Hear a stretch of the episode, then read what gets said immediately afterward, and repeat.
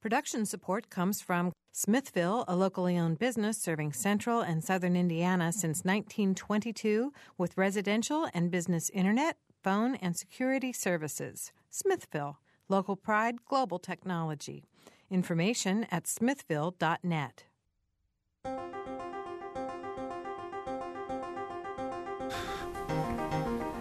Welcome to Noon Edition. I'm Bob Zaltsberg, editor of the Herald Times, along with Mary Catherine Carmichael, the director of leadership Bloomington Monroe County.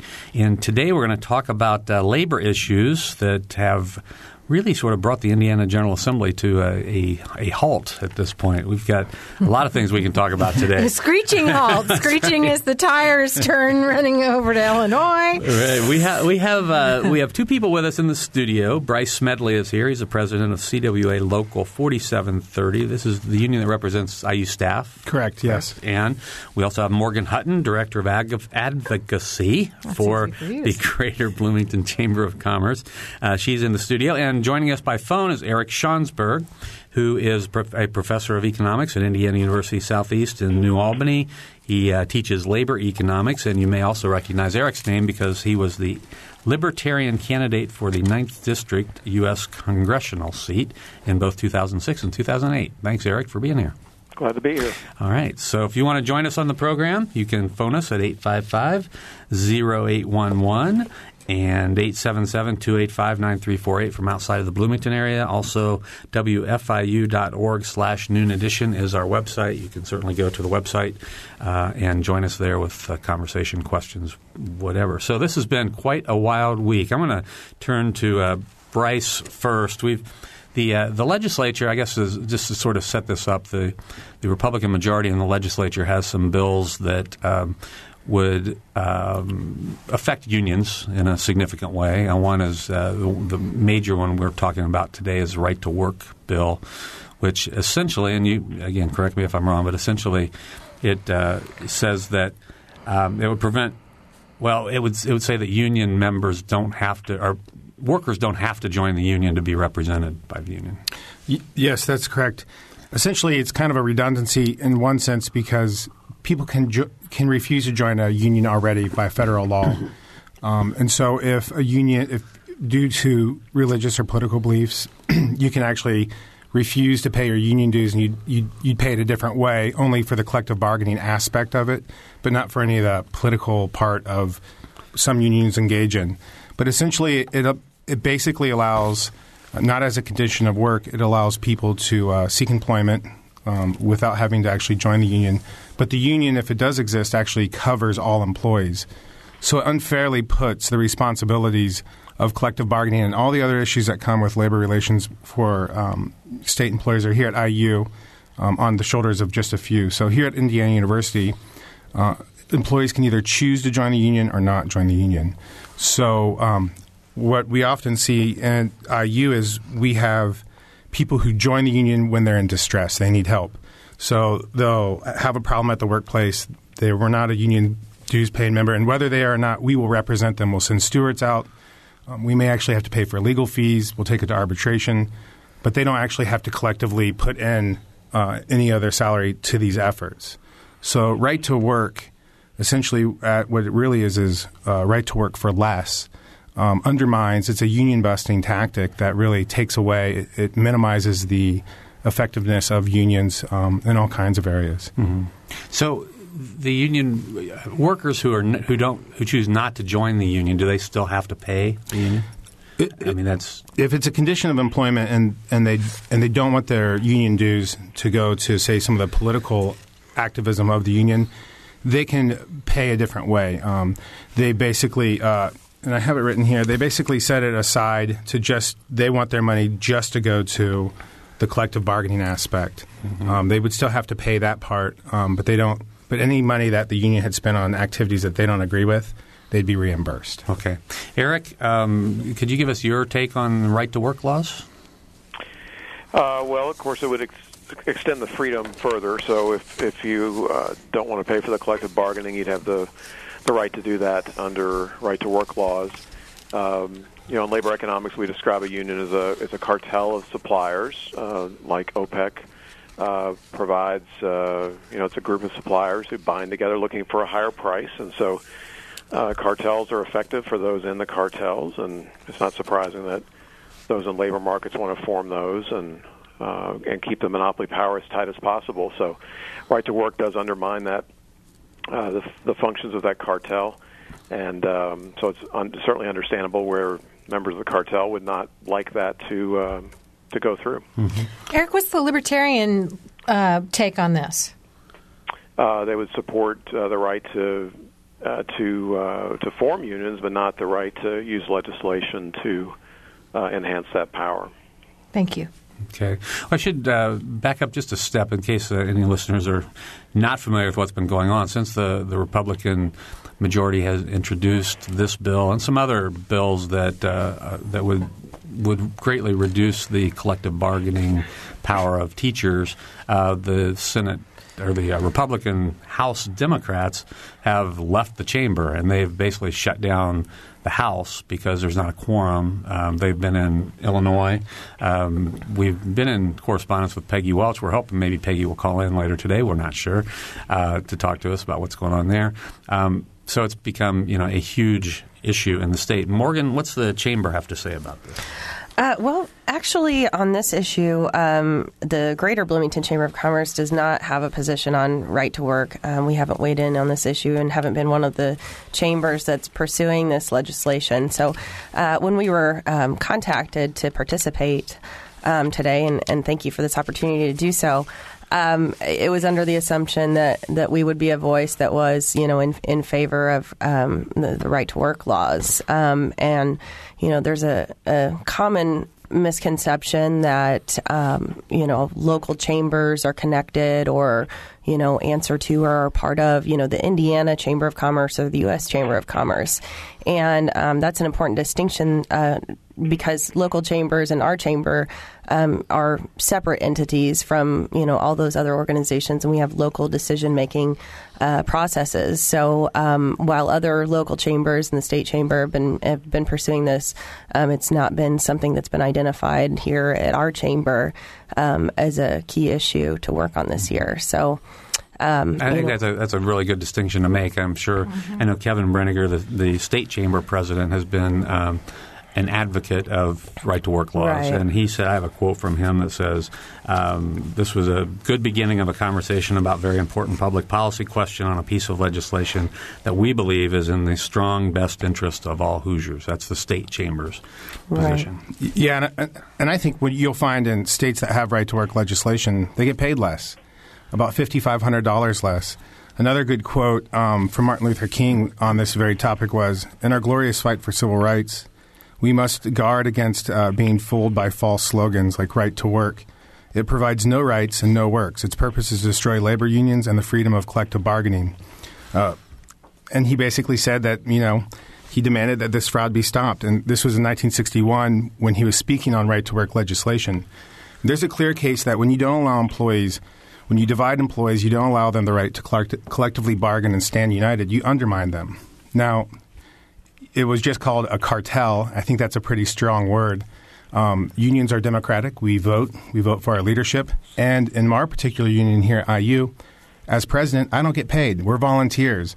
We sacrifice hours to really work with all employees, whether they're union paying or not union, when they're in distress and they need help.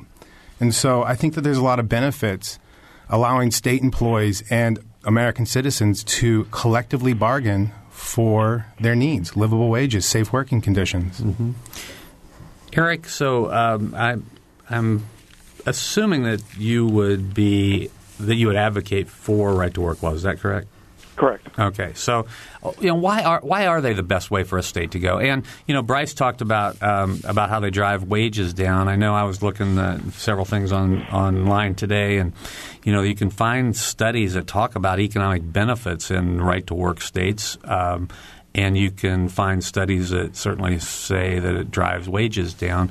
You know, from your um, you know your labor studies background, you know, what do you find?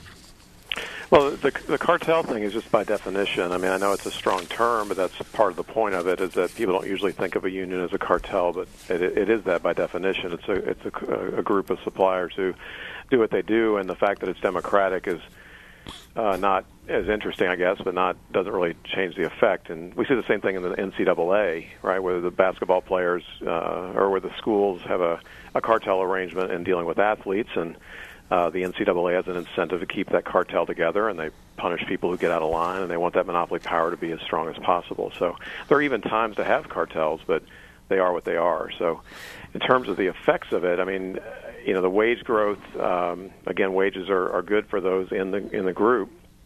Uh, the other side of the coin is look at economic growth in the states that have right to work, and that uh, tends to be stronger. So, um, you know, is is having the uh, arrangement effective? Is is uh, bidding up wages uh, good for the economy? It's certainly good for those in the group, it, but uh, it's hard to imagine how that's good for society as a whole. Well, you could definitely say that in states that have um, bargaining rights, um, you have more employees who are insured. Um, you have uh, higher wages, um, less poverty, um, and so I think really it's really great for the worker. I mean, that's the product we sell. Um, and it's really the only thing that allows us to come together and make sure that people get the benefits that they deserve for working. Yeah, I mean, Kevin, don't you think it could be, or, or Eric, I'm Eric. sorry, couldn't don't you think it could be argued that economic growth is going great guns in China because we're sending our jobs over here, but I would question their quality of life for their citizens?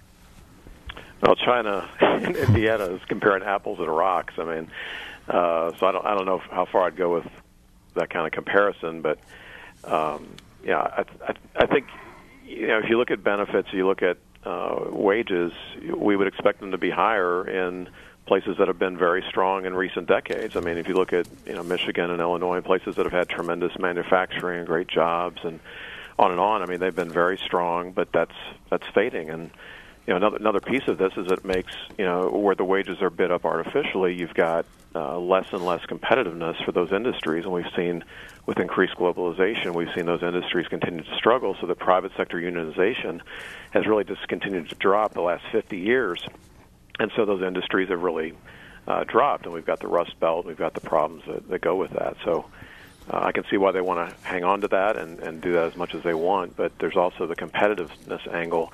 Both within the country, you've got more and more regional competition where companies can move from Michigan to Mississippi, uh, and you've got, of course, international competition, famously where uh, you know artificially high uh, wages and benefits just you're not going to be competitive in, in a global environment. Let me follow up on that just quickly. Um, Eric, to have you explain that just a little bit further. So you're basically saying that in states that have a right to work laws, that it's more attractive for businesses to move in.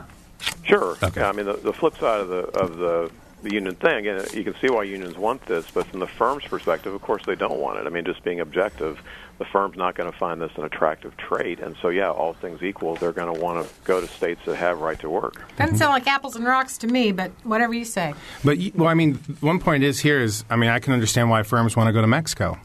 Um, you don't have to deal with unions. You don't have to deal with minimum wages. You don't have to deal with a lot of things. It's 22 of the states that have right to work legislation in this country are some of the poorest states in the country, and a lot of their employees suffer under this kind of legislation. Um, you know, I think it's American principle to allow people to collectively organize and bargain for what they have to offer, what they sell, essentially their labor. Um, and so, you know, when you push right to work for less legislation, you're basically asking the employee to take home less, but you're also allowing your shareholders to take home more. All right, our phone numbers are 855-0811 in Bloomington, 877-285-9348 outside of the Bloomington calling area. WFIU.org slash noon edition if you want to go to the website and join the discussion. We have a phone call, and it comes from Stan. Stan? Hi, I, I have uh, two questions. One is, is there a, a, a national sense that a person who is employed full time uh, should not be earning money below the poverty line? And two, if individuals cannot collectively uh, bargain for their position, then manufacturers and firms should also not be allowed to form consortiums and uh, groups. Uh, those are the two questions I would pose. Eric? Yeah, I mean, I agree completely. Car- I mean, the cartel thing is not just is not just uh, you know the local uh, 4730 or what you know whatever we're talking about cartels you find them among doctors with the AMA you find it with uh, orchestras you you find it uh, with corporations uh, doing all, using the government to enrich themselves at the expense of other people. So I certainly don't mean this to be a, a you know uh, one, one uh, a scene as the one thing I you know get my jollies uh, you know banging on all day. I mean there's all kinds of uh, efforts to use government to enrich some at the expense of others. So and the poverty piece of this I think is very important when talk about the poverty line, I mean, there's a lot of other policies that have a lot more impact on the poor than this. We've got uh, you know, payroll taxes that take 15.3% of every dollar earned by the working poor and the middle class, and like it's hard to get anybody to talk about that at all. But that's the most devastating policy we have, uh, and it makes you know issues like this pale in comparison. Mm-hmm. Morgan, from uh, your standpoint, what what do you see that, that drives companies to want to come to Bloomington? I mean, do you hear a lot about uh, you know the strength of unions or about the workforce, and what are the things that, that you hear? Well, you know, we, we have a lot to uh, offer in this community, um, and in Indiana as a state, you know, we have a pretty favorable overall business climate. Uh, you know, we have um, a great quality of life here. Um, you know, we have a talented uh, workforce, um, so there's a lot of, um, of components that that draw businesses in here. However, you know, it is a very very competitive um, competitive market, and we're competing in Bloomington with uh, you know uh, locations uh, across the country and, and globally. So, um, you know, it's important to continue to uh, build that competitive edge. Mm-hmm. When, uh, as we mentioned before, the state chamber has taken a position that it, it, favors right to work legislation, but the Bloomington Greater Bloomington Chamber has not taken that same position. Right. Do you do you discuss this in your your meetings and say, well, you know, should we get out front of this issue or should we just stand back? Right, you know, it, it, as um, through our process of you know each year we develop a legislative agenda. Uh, you know, this just wasn't a topic that we were hearing a lot from our members on. Uh, you know, it wasn't. Um, discussed a lot by our volunteer leadership as you know a, an important issue that's um, you know specifically impacting um, you know the Bloomington business community right now. I mean, you know, it can be argued that y- yes, this issue affects everyone, but uh, you know, we try to focus in on um, you know those issues, mo- uh, you know, most important here locally, and so um, you know, it just it hasn't. Um, you know, received a, a, great deal of discussion, mm-hmm. you know, at our local chamber. I think, you know, if we, you know, the issue starting to build up, you know, there's a lot of media attention to it. And, you know, if it's something that we start to hear from our members on, you know, I think it would be a, an important issue that we would want to go out and, and you know, poll our members, uh, you know, do kind of a survey thing to see, you know, if they think that our role should should be a little bit different in this mm-hmm. issue.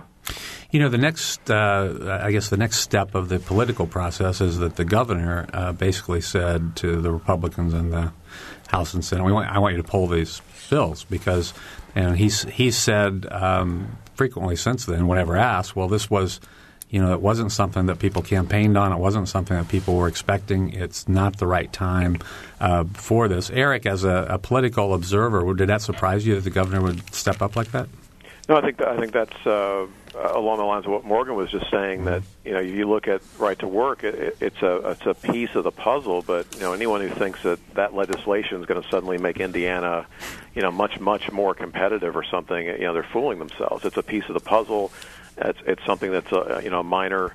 Uh, help probably to the, the growth of the economy, that kind of thing. But it's just not a major thing. It's and, and so it doesn't surprise me that Governor Governor Daniels uh, had that position. I, I think there was some political wisdom in that, uh, in saying it's just not something he wanted to fall on a sword over. And I, I suspect that's part of where the chamber is going right now too. That it's just not it's not that big of an issue, and uh, it's going to get people very riled up and you know, it'd be nice to have it. I mean, that might be, I don't know if that's their position, but it's just not work. You know, they've got to make decisions about their scarce resources, and I could easily imagine where they would say, you know, it's just not worth our, our energy right now to, to focus on that. Mm-hmm. And, and Bryce, why why is this like such a hot button issue? With well, I think for for several reasons. I think that public servants and teachers in particular have basically feel, and, and, they have been, demoralized by society. Um, we blame teachers for a lot of things across the board uh, student failure, uh, waste of money, and I think that this was one of the last things that say. Now you're after all this demoralization that's going on in our society. Now you want to take our way, the, our right away to at least collectively bargain, um, to to take that away as well. And I think that the you know the Republicans in the state of Indiana and in Indiana and in Ohio and other places are doing this. It's a way to to um, I think it has political implications on local politics, state politics, national politics to really go after the Democrats and maybe attack some of some of their more ardent supporters who are typically you know unions. Although in our union we have Republicans and Democrats, um, and I think in a lot of unions have the same thing. But there's this conception. I mean, and we when we'd be willing to support anybody who who really favors collective bargaining and the right for employees to unionize. I mean, we do not adhere to one political party or the other, but I think that there is a perception that these unions are a threat to their political interest. Um, and you have to really look who's behind sponsoring some of these candidates who are pushing right to work legislation. And you'll notice it's the Koch brothers, for one, as one example. And part of the right to work legislation in Wisconsin is actually in this law is to sell off um, energy companies the state currently owns without putting it up for bid. So without actually asking for a bid. And so you see this all kind of gathered together and this kind of attack on workers. I think it just people are fed up.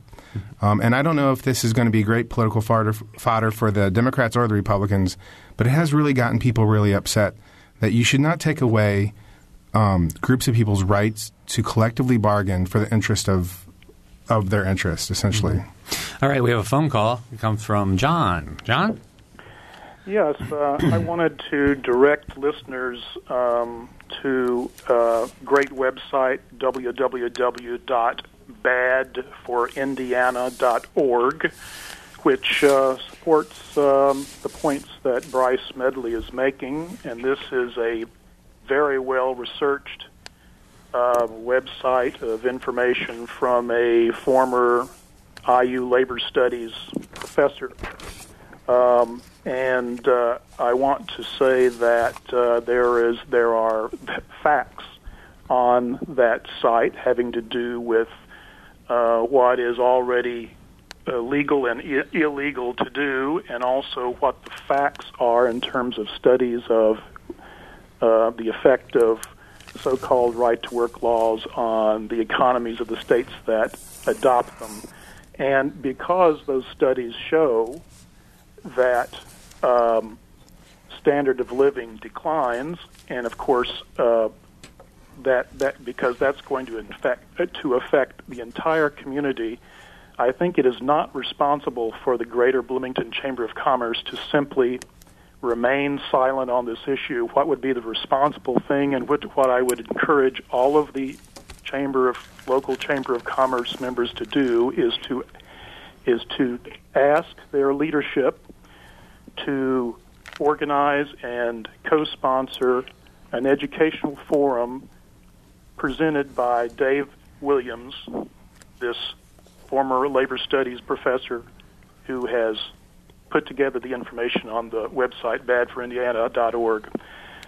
Have him give a presentation. He's got a great PowerPoint presentation. And after having been exposed to the facts and having uh, engaged in aggressive question and answer with Dave Williams, then decide what the responsible thing is for our community. That is to say, stay silent and be a silent, silently complicitous with the state chamber, or to to to take a, a responsible position vis-a-vis the community. Finally, uh, Mr. Schansberg is Professor Schansberg. Uh, I think it, uh, clearly is not pointing to to studies that he is naming to uh, bolster his positions.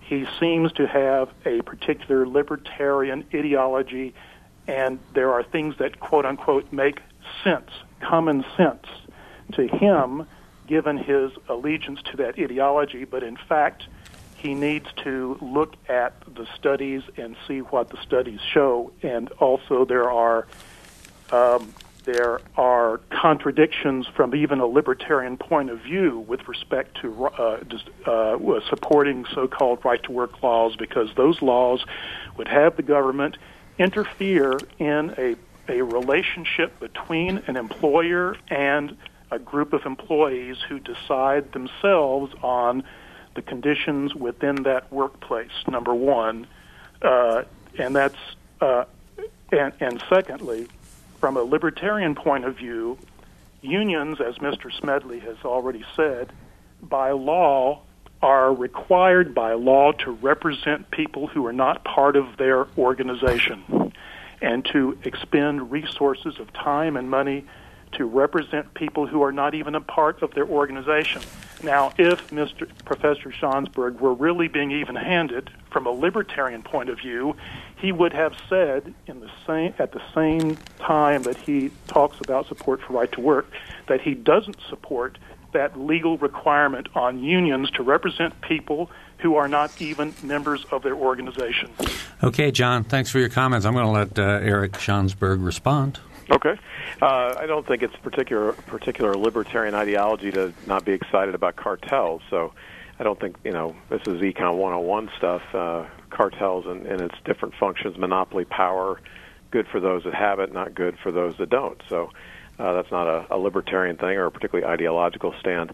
I do agree with the caller on that last point that if, if uh, unions are required to represent non-union workers, and that should not be a requirement. If uh, you have right to work and they're not paying dues, then the union should not be required to represent them. That was not the case when I was in Virginia and worked for a union uh, company. I was non-union, uh, working for a grocery store, and they did not. I mean, they certainly bargained for me, but they did not represent me and, and as far as I know, they're not required to represent me. So it's not about the right to collective bargain because they would still do collective bargaining. It's really about the strength of the ability uh, to, to engage in collective bargaining. But the you know a group of workers would still have the right to do that. It just would be uh, the ability to do that would be undermined if you've got workers who want to opt out of the cartel.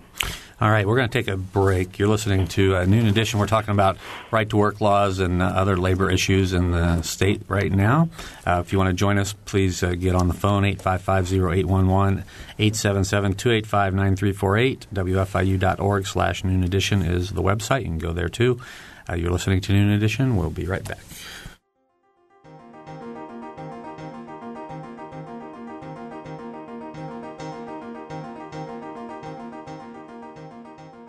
This is Noon Edition on WFIU. Production support comes from Smithville.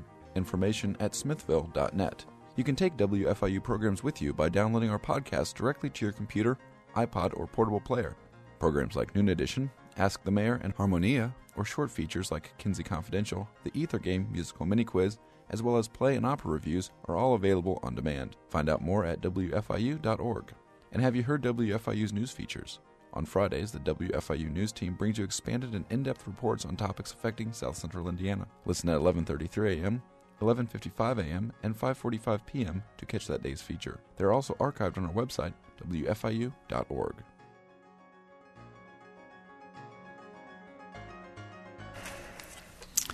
Welcome back to Noon Edition. I'm Bob Zaltsberg, along with Mary Catherine Carmichael, and our three guests today Bryce Smedley, the president of CWA Local 4730. Morgan Hutton, Director of Ag- Advocacy. I've Everybody has a hard time twice. with that one. for the Greater Bloomington Chamber of Commerce, and Eric Schansberg, a professor of economics at Indiana University Southeast in New Albany. Among the courses he teaches is uh, labor study or labor, labor economics. Uh, if you want to join us, please phone us at 855-0811 or 877-285-9348, or you can also email us uh, through our website, as one of our listeners has done, wfiu.org slash noon edition. Right. This is a comment that came in actually before the break. Uh, we're just now getting around to getting it on.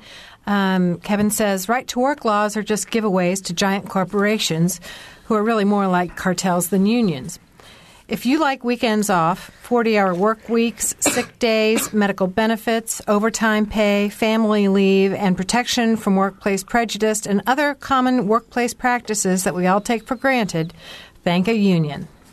That's a great point. I mean, that's an excellent point, and that's and that's really to keep in to what really what is collective bargaining. It is much more than about wages.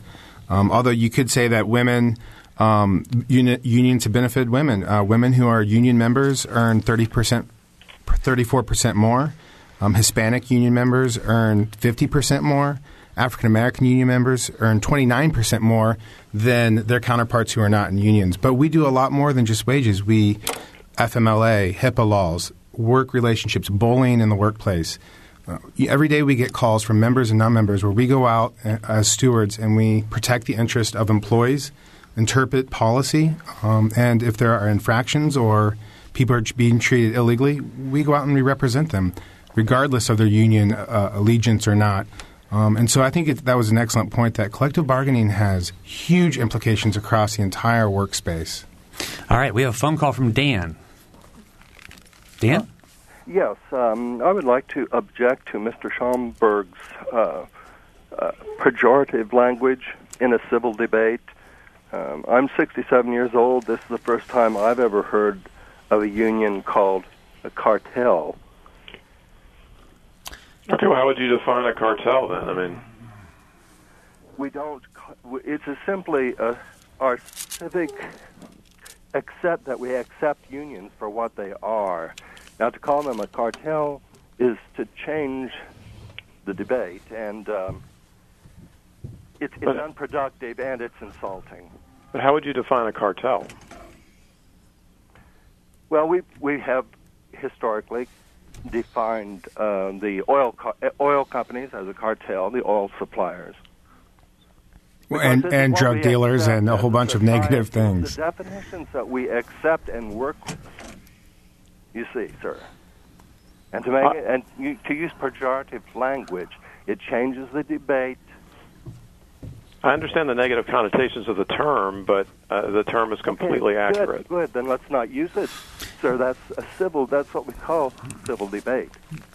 All right. I Thank think you. thank you for making the point, and uh, Eric, thank you.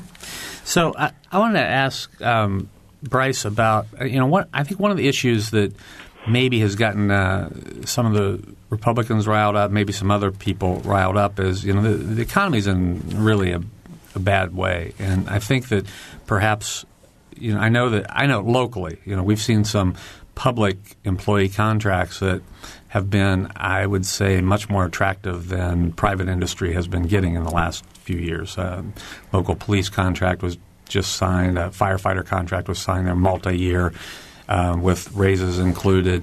Um, in the local school debate, we've written a lot about the fact that the uh, the that 30 minutes of school time was bargained away years ago in exchange for for money. Um, and yet, you know, we're in a time when a lot of workers are seeing, you know, furloughs, pay cuts, layoffs, a lot of things like that. So, so there's sort of this us against them kind of thing with public workers and private workers that has emerged. I think in a in a group, maybe it's a small group, and maybe that's driving part of this debate. And I just wanted your reaction to that. Well, a couple of things. I mean, I think everyone who lives and works in this economy realize we're in hard times. Um, but it's hard to sit by and to go after public employees, teachers, and uh, use them to pay for other things. For instance, um, if we're going to give tax breaks to the wealthiest Americans in this country, um, then we shouldn't turn around to teachers and other public servants and say, "Well, we want you to pay for those tax breaks." Uh, figures just figures just came out earlier in the week about how much people who make one percent in this country has the distance between them and middle class since 1979, and it's huge. Police, firemen, um, who, by the way, in Wisconsin are not even a part of this debate, um, they have been exempted from this. It's just teachers and other public servants. Um, these are people that do a have a, a really important function in our society, especially teachers, um, all of them really, um, who are being paid or compensated for their labor to educate our youth. And I'm an advocate that says we need to actually do more for these individuals and pay them more. There's no reason, you know, in Wisconsin, the average salary for a, teacher is fifty-one thousand dollars. Um, I believe that we should be going the other direction. We should invest in these sorts of public servants and bring up the wages. And I also believe that companies, private industries, should look at what we're compensating public employees and also fairly pay their workers um, for the work they do. Um, and we've seen we've seen the, the, the private industry leave our country um, to places like Mexico or to invest in places like China. And let's and even though that they're not the United States, they're also an economy in their own right. Um, and I think that undermines what we do here. And so I just don't buy it. Um, we need to fairly compensate people. We need to allow them to collectively bargain. And rather than reduce their salaries, we need to increase their salaries. Do you think? Um, I mean, in this in this economy, I mean, has it changed the the the negotiation process? I mean, do you think it's tougher to negotiate in, a, in an atmosphere like this? I think it is tougher to negotiate, but I think that unions and other organizations who are, are, are willing to negotiate openly, we're willing to make sacrifices. I know in Wisconsin, in particular, the unions have agreed to a tax, you know, to, not to a tax, to a, a pay cut. Um, that they're willing to make concessions. We are all in this together. We are willing to make some of those concessions, but we're not willing to sign away everything that we fought for um, for for decades. Well, on, on a, and Morgan's very familiar with this, but in, a, in the local economy, General Electric is staying in Bloomington and actually adding jobs, and that's been widely heralded as a sort of a new relationship between business or, or labor and management because there were some pretty steep concessions for new employees at at GE. I know uh, Rich Trumka, who's a, you know a major labor leader in the in the country, has sort of pointed to Carvin Thomas, the union leader at GE, and and the GE folks, uh, management folks, as a model for the way mm-hmm. unions should work. And I want to get your reaction to that because the GE workers, I mean, they they saved a lot of jobs. There are a lot of people who are going to be employed. Um, as Morgan heard the other day at, at the BEDC meeting, there's what 50, 70 million dollars in Right, a huge economic impact locally. Locally, that uh, investment, uh, and yeah, that's just absolutely great news. So, but yeah. from a from a union standpoint, is that a good thing or a not so much? Well, I can't speak to, that case in particular, right. but but I think the important thing is is that we're willing to negotiate. We're willing to work. Obviously, states and counties are willing to offer tax abatements for companies to come build, um, you know, uh, and reduce their taxes, so we at least have those jobs. We are also, as union organizers, we're willing to negotiate openly and do what's right, right first for the worker, and two for the, the mission of the organization or a private entity. I know at IU, um, we we really respect our relationship with the trustees, um, with human resources, and at times we are asked to make uh, sacrifices, and, and we're willing to do that. We want to keep people employed, but we don't want to necessarily keep people employed and pay them unfairly, um, and and allow them to work in unsafe conditions. I mean, the employee is our first priority. Um, but we also don't want to see jobs leave the area. Mm-hmm. All right, our phone numbers again 855 0811, 877 285 9348 and WFIU.org slash noon edition. The um, cartel question is an interesting one, and so I asked our uh, producer to go uh, look it up. And one of the common definitions is a group of parties, factions, or nations united in a common cause, a bloc. So I think, you know, maybe if we take the connotations of, you know, we always hear oil cartel in such a negative yes. uh, light, I think if we just use the word as it's really strictly defined, which is a block of, of either organizations or individuals working together for a common cause, I think we can kind of diffuse this. Uh, well, I, I, would I would just make one point. Um, what's nice is that. Uh, you know, Eric is in labor studies, and that's his field. Well, I'm also a PhD student in social linguistics, so I kind of have the background information on the power of words. Um, cartel, that may be one definition of it, but words have multiple definitions.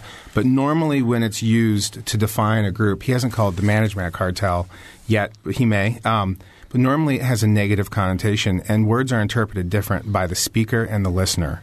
Um, and that's why I'm in the field of social linguistics as well. Mm. I said it was one definition. Yeah. There are others right. that are more inflammatory. All right, Eric, go ahead. So, what, what does the field of social linguistics say about unions who refer to themselves as the workers rather than other people who work as well? I mean, usually they op- co opt that term, the term worker, uh, to only refer to union workers. Well, I, again, I think that uh, the the the speaker who chooses to use whatever words can has multiple definitions. I mean, uh, people like James Gee would say that words, people and how they use words, can be understood uh, differently by how they're atta- uh, um, and how they're used. And so, the caller we had before, I think. I would be in the same opinion of him. But Every time I've normally heard the word cartel, like the drug cartel, I think of things that are very negative. and that's just uh, that's that's society. I mean, uh, you may see it as something totally different, um, but that's the power of words, how we choose to explain things. I think that's why unions use the term workers to describe themselves and not other workers. It's the same kind of use of rhetoric, I think. If we can go back to Bob's question, yeah. I, I, think it was a great question about the recession, and I think that is a real public relations problem for unions because clearly the, you know, the numbers are very clear on this. That the public sector uh, has done relatively well in terms of employment and in terms of compensation. And there have been some cuts here and there, but I mean, compared to the private sector, the public sectors where unions are strongly represented have done really well, and especially in a in a time of tight budgets at the state level, about 40 of 50 states are really struggling. You know, when you have um, union workers doing relatively well, when you've got union uh, legislation like project labor agreements and prevailing wage laws, which clearly add to the cost of things, then in a tight budget, I think that's just a really tough. That's a relatively tough sell. Uh, for the unions to be successful at, and so I, th- I think their job has become a lot more difficult in these uh, in these tight times.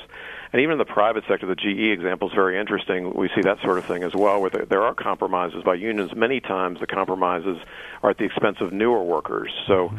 they'll preserve, uh, you know, nicer wages for those that are grandfathered in, but any newer workers come in come at a much uh, come in at a significantly lower compensation level. I know that happened when I was at uh, Safeway as well. So. Uh, the bidding down of uh, of wages is interesting to see in a in a union context. Mm-hmm. Any response, right? Well, again, I think when you're asking people to work for less, right, to work for less, um, yeah, you're going to make money. You're going to make more money. Um, and I think that this is what this is about. You shouldn't go to the middle class and assault the middle class and reduce wages. Um, I, I, believe we need to promote the middle class. And a lot of union members are in the middle class, and I'm proud to say that. I think that is an awesome quality of unionization in this country. Um, and when you have right to work for less legislation throughout the country, it brings wages down. It hurts families. Um, and we have seen the irresponsibility of our government and the private entities who have abused the housing market in our country, who have run people out of their houses for foreclosures, who have undermined this economy, and who have gotten huge tax breaks. So when you pass right to work for less legislation in this country, you are basically going to allow these CEOs to take home larger bonuses um, and abuse the system to their benefit. These are common middle class Americans banding together to say, we believe in the right to collectively bargain and to collectively bargain uh, what we have to sell, and that is our labor.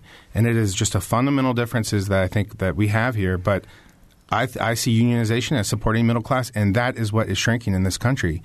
And right to work for less legislation assaults it. Mm-hmm. I want to uh, remind our listeners we have about 10 minutes to go. So if you want to join this conversation, please uh, hurry up and do so. 855-0811-877-285-9348 uh, is our outside of Bloomington number, wfiu.org slash noon edition. I wanted to read something from a Wall Street Journal editorial Wall Street Journal's a little conservative, but and get uh, Bryce and, and, Eric's response. Uh, they flat out say, contrary to much union rhetoric, right to work laws don't ban or bust unions. They simply grant individual workers the right to join or not join, even once a workplace is organized by a union. Workers who decline to join the union can't be forced to have dues taken out of their paychecks and thus used to finance union political campaigns. Um, do you see this as a union busting measure, Bryce? One hundred percent. This is there's nothing more. I mean, this is union busting one hundred and one.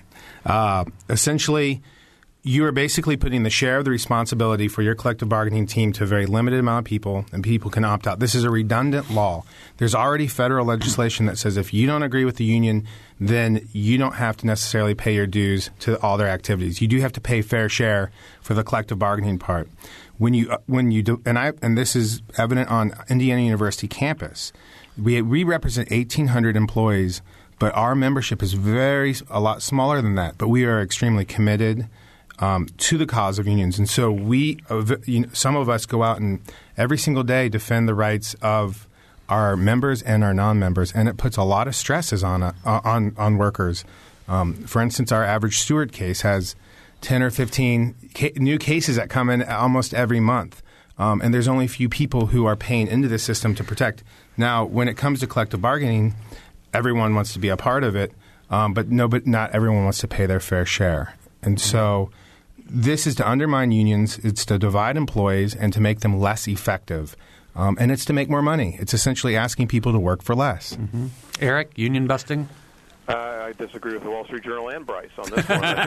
I think, you know, again, the use of words here is very interesting. The Wall Street Journal says it's simply an individual matter. That's clearly not the case. It's a matter of individual rights versus group rights, and people have very different ideas on how that should play out. Union busting, again, very interesting use of rhetoric. This this isn't, doesn't come close to union busting. It does undermine their power to some extent Uh, the, the law is somewhat redundant, as uh, Bryce talked about. It just it, busting is way too strong of a term. So I guess I disagree with both. I, going back to the earlier caller, I think you know I think the ideal here would be right to work, but without forced representation by the union. The union should not be uh, uh, forced to represent uh, workers who are not members of the union. So uh, to me, that's the ideal: is that you've got uh, the ability to collectively bargain, you've got right to work, but then the union should not be forced to represent those who don't want to or who are not participating in the union. All right, we're going to go to the hmm, go to the phones. Dave, Dave, go ahead. Hello. Hello, Dave. Are you Dave? Yeah. Yeah. I uh, I was talk, calling about the right to work. I own my own dump truck and participate in a state contract. I was forced to join the Teamsters Union. I have to pay for. White. We uh, seem you're, you're breaking up, Dave. I don't think we're going to be able to uh, to talk with you, but we at least got the point that you, for, in order to be to work on a state contract, you had to join the Teams, Teamsters Union. Bryce, Yeah, you Dave, maybe you could call back from a landline so we could hear you a little better. Thanks. Well, when there's collective bargaining, yes, individuals have to uh, join the union. Um, you know, my grandfather actually, I'm from Springfield, Ohio, to own a printing shop, and uh, this and the printers in his shop wanted to become unionized, and my uncle wanted to j- just work at the company. Well, my uncle had to join the union to work in my grandfather's private uh, private business. Um, my, I would say my grandfather wasn't very happy, but at the same time, he realized that there's a lot more to allowing these employees to gather and collective bargain, and, that and that people should pay fairly into a system that has the workers' interests first. Um, and I believe that unions really put the workers' interests first. Um, and, and, and, and that's the nature of collective bargaining. We make sacrifices uh, to be a part of something that um, can make the working conditions uh, better and safer for everyone. Mm-hmm. Should we go to John? Yeah, let's go to John next. John, do we have John? Can you hear me? Yeah, go ahead. Oh, great. Uh, you know, I think a lot of people forget uh, just what uh, what it took for unions to uh, uh, to achieve, uh, you know, a level of, of competence in our society, and uh, and what unions did for uh, for raising uh, the uh, both the uh, wages and as well as the uh, the level of uh, general level of living for all Americans. Um, and these tactics we're seeing now uh, uh, that uh, might be characterized as union busting, you know, have certainly are certainly not new. Uh, we certainly saw it uh, through most of the 20th century. Um, what seems to be different now is that unions, I think, in an effort to be civil, uh, simply aren't uh, aren't characterizing the opposition the way to be characterized in the past. I think, given the disparities now in uh, relative income uh, in this country, know, in the past, uh, the wealthy, you know, were labeled uh, with such terms as as parasites and what have you. and I think today we're seeing them essentially as parasites in our economy, sucking the lifeblood out for many workers. Um, and I, for one, am, am actually looking for a, a less uh, civility and more honest talk about what's really going on in the country. Um, again, looking to the past, uh, you know, as an example, um, unions had to fight fight hard to uh, to raise uh, the level of uh, of living for not only its members but for all Americans, and uh, and they should be proud of that, and uh, and Americans should be reminded of that, in my opinion. All right, thanks, John. Thanks for the comments. And we've got I think Dave. I can. I was going to say that. I mean, I would support unions. If you go back into the past, the, the fancy term for this is monopsony power. The opposite of monopoly power. But where firms have a lot of power over workers, where they're the only place in town, the 19th century coal mine. You know, if you go back 100 years, then workers are in a very vulnerable position, and unions are a very helpful remedy to balance that off. In contemporary times, though, much more competitive labor markets, and you know, then you got to come up with some anecdotal things like the Polish labor unions against the communist government in 1980, or uh, sports where you've got the unions uh, going up against the owners. The owners form collusion. The owner, uh, the uh, ball players form collusion. So, in the face of this thing called monopsony power, then unions are a very useful corrective. But in competitive labor markets, uh, not so much. Okay, we've got Dave back. I think. Let's go to Dave. Dave, are you back? I just I just feel like especially on these state contracts, it's a pay to play. You pay the Teamsters, or you don't play. And and not only did I have to sign the contract, but things that were at my discretion as to how I paid my benefits, they told me it is your choice, but if you choose to pay hourly instead of weekly, we won't let you work. I mean, so there, I think, you know, it's coercion. Mm-hmm. Not only pay to play and coercion.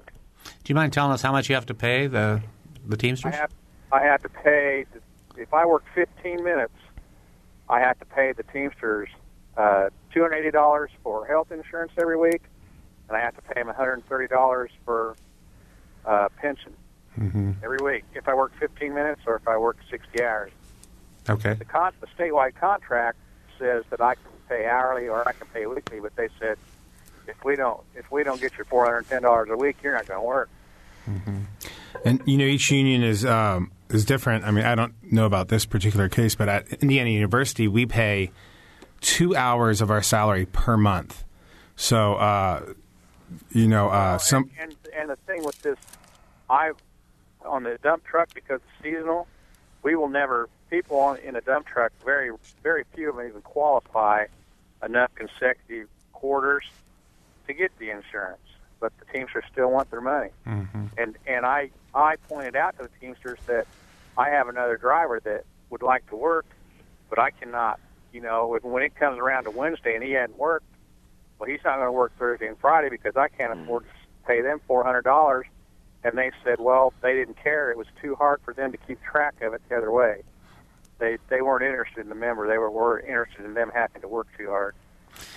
All right, Dave. Hey, we're running out of time here, Dave. So thanks, thanks, thanks for calling your comments. Uh, we've got uh, about forty seconds to go. Roger, do you have a quick comment? Nope. All right, I think we're going to have to. Roger, do you have a very quick comment? Yeah, very quick comment. Respectful disagreement with your producer's dictionary. It's only in France or Belgian politics that a group acting as a group toward a common goal and it's a capitalized cartel that it actually means that. Otherwise, it's an international syndicate that's trying to control both wages and output. All right, we're going to have to go now. Thanks a lot for that uh, clarification. Thank you to uh, Bryce Smedley. Thanks for having me. to me. Morgan Hutton, to Eric Schansberg, to. Mary Thank Catherine. Carmichael, to Regan McCarthy, our producer and engineer Mike Pashkash. I'm Bob Zaltsberg.